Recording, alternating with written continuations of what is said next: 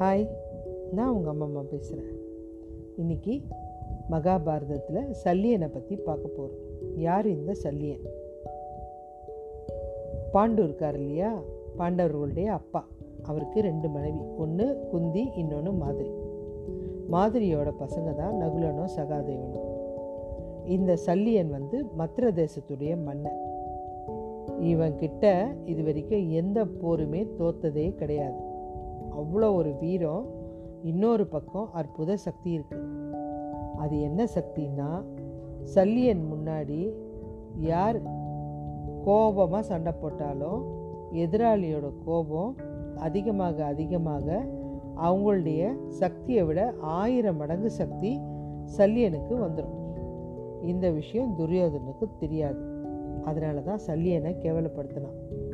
ஆனால் கிருஷ்ணருக்கு தெரியும். பாண்டவர்களும் கௌரவர்களும் போருக்கு போகிறாங்க அப்படின்னு எல்லாம் ஆயத்தமாகறாங்கன்னு தெரிஞ்ச உடனே தன்னுடைய மருமகன்கள் நகுலனுக்கும் சகாதேவனுக்கும் உதவணும் அப்படின்ட்டு ஒரு பெரிய படையை தயார் பண்ணிக்கிட்டு புறப்பட்டுட்டாரு இந்த சல்லியன். இவர் வர்றதை தெரிஞ்ச உடனே சல்லியனை நம்ம பக்கம் இழுத்துடலாம். ஏன்னா ரொம்ப தொலைவில் இருந்து படை திரட்டிட்டு வராங்க. எப்படியும் சாப்பாட்டுக்கு மயங்காதவன் யாரும் கிடையாது. உணவுக்கு உபசரிவுக்கு ஏற்பாடு பண்ணு அப்படின்னு சொல்லிட்டான். இவங்க பாதி தொலைவு வந்தவொடனே பசி தண்ணி காடு மாதிரி இருக்குது எங்கேயுமே எதுவும் கிடைக்கல. தூரத்தில் பார்த்தா ஒரு பெரிய இடம். அங்கே நிறைய தரல் புடலாக விருந்தெல்லாம் சமைக்கிறாங்க. தங்கறதுக்கு இடம்.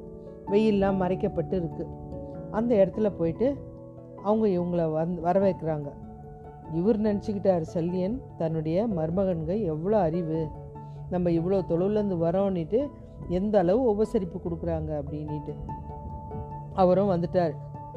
உபசரிப்புன்னா உபசரிப்பு அப்படி ஒரு உபசரிப்பு.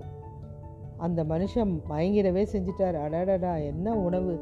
இப்படிப்பட்ட உபசரிப்புக்கு என் தலையே வணங்குவேன். ஏன்? என் உயிரை கூட தியாகம் பண்ணுவேன். ஏன்னா பண்ணுறது மருமகனுங்களாச்சே அப்படின்னு நினச்சிட்டு சொல்கிறாரு அப்போ அருகில் இருந்த ஒரு வீரன் கேட்குறான் உண்மையாவா? நிச்சயமாப்பா. சத்தியமா? சத்தியமா. நான் சொன்ன சொல்லு பின்வாங்க மாட்டான் இந்த சல்லியன். ஏன்னா இப்படி ஒரு உணவு கண்டிப்பாக நான் சாப்பிட்டதே இல்லை வாழ்நாளில். இந்த உணவுக்கு நான் தலை வணங்குவேன். நான் கடைசி வரைக்கும் இதுக்காக உயிரை கூட கொடுப்பேன் அப்படின்ட்டான். சொன்ன உடனே டக்குன்னு துரியோதனை வந்து நின்றுட்டான் என்ன மாமா எனக்கு உயிரை கொடுக்குறேன்னுட்டீங்க அப்படின்ட்டான். துரியோதனை பார்த்தவொடனே அவருக்கு அதிர்ச்சி. இந்த ஏற்பாடெல்லாம் நான் தான் பண்ணேன் அப்படின்ட்டான் நீ தான் பின்வாங்க மாட்டிய சத்தியத்தை? எனக்கு கொடுத்த வாக்கு ஞாபகம் இருக்கட்டும். என்னை விட்டு நீ போகக்கூடாதுன்ட்டான் அவருக்கு கோபம். பயங்கரமாக திட்டுறாரு. என்னடா இது? இப்படி வந்து மாட்டிக்கிட்டோமே இவங்கிட்ட? அப்படின்னு அவனை திட்டுறாரு. ஆனால் அவன் அதை பற்றி காது கொடுத்தே கேட்கல அவர் எவ்வளோ கேவலப்படுத்தணுமோ அப்படி கேவலப்படுத்தணும்னு நினச்சிட்டான். அப்படி தான் என்ன பண்ணிட்டான் நான் போருக்கு போகிறேன்றார் இவர். ஆனால் போயிருந்தா கண்டிப்பாக சிறப்பாக தான் செஞ்சுருப்பார். ஆனால் துரியோதனை நீ ஒன்றும் போக தேவையில்ல.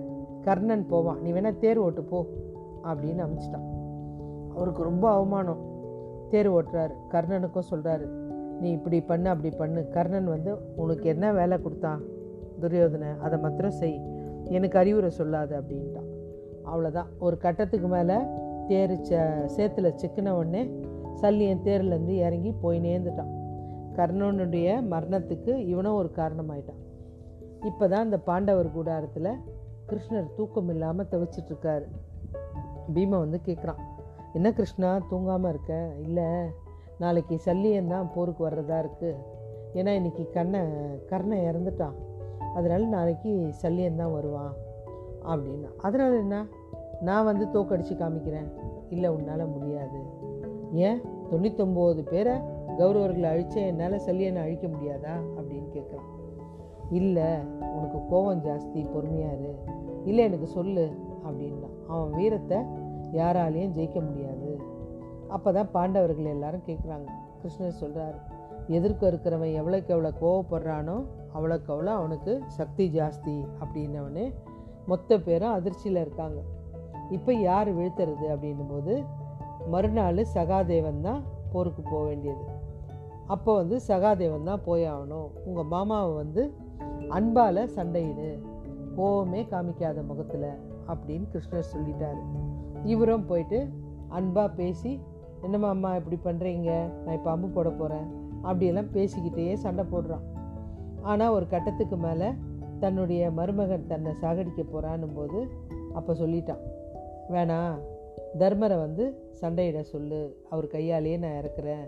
ஏன்னா என்னுடைய மருமகனுக்கு தோஷம் வந்துடும் தாய் மாமனை கொன்ன தோஷம் வந்துடும் அப்படின்னு சொல்லிட்டு கடைசியாக தர்மருடைய கையால் அவருடைய சம்மதத்தோட தர்மர் ஈட்டியால் சல்லியனை கொள்கிறாரு இதான் சல்லியனுடைய வரலாறு.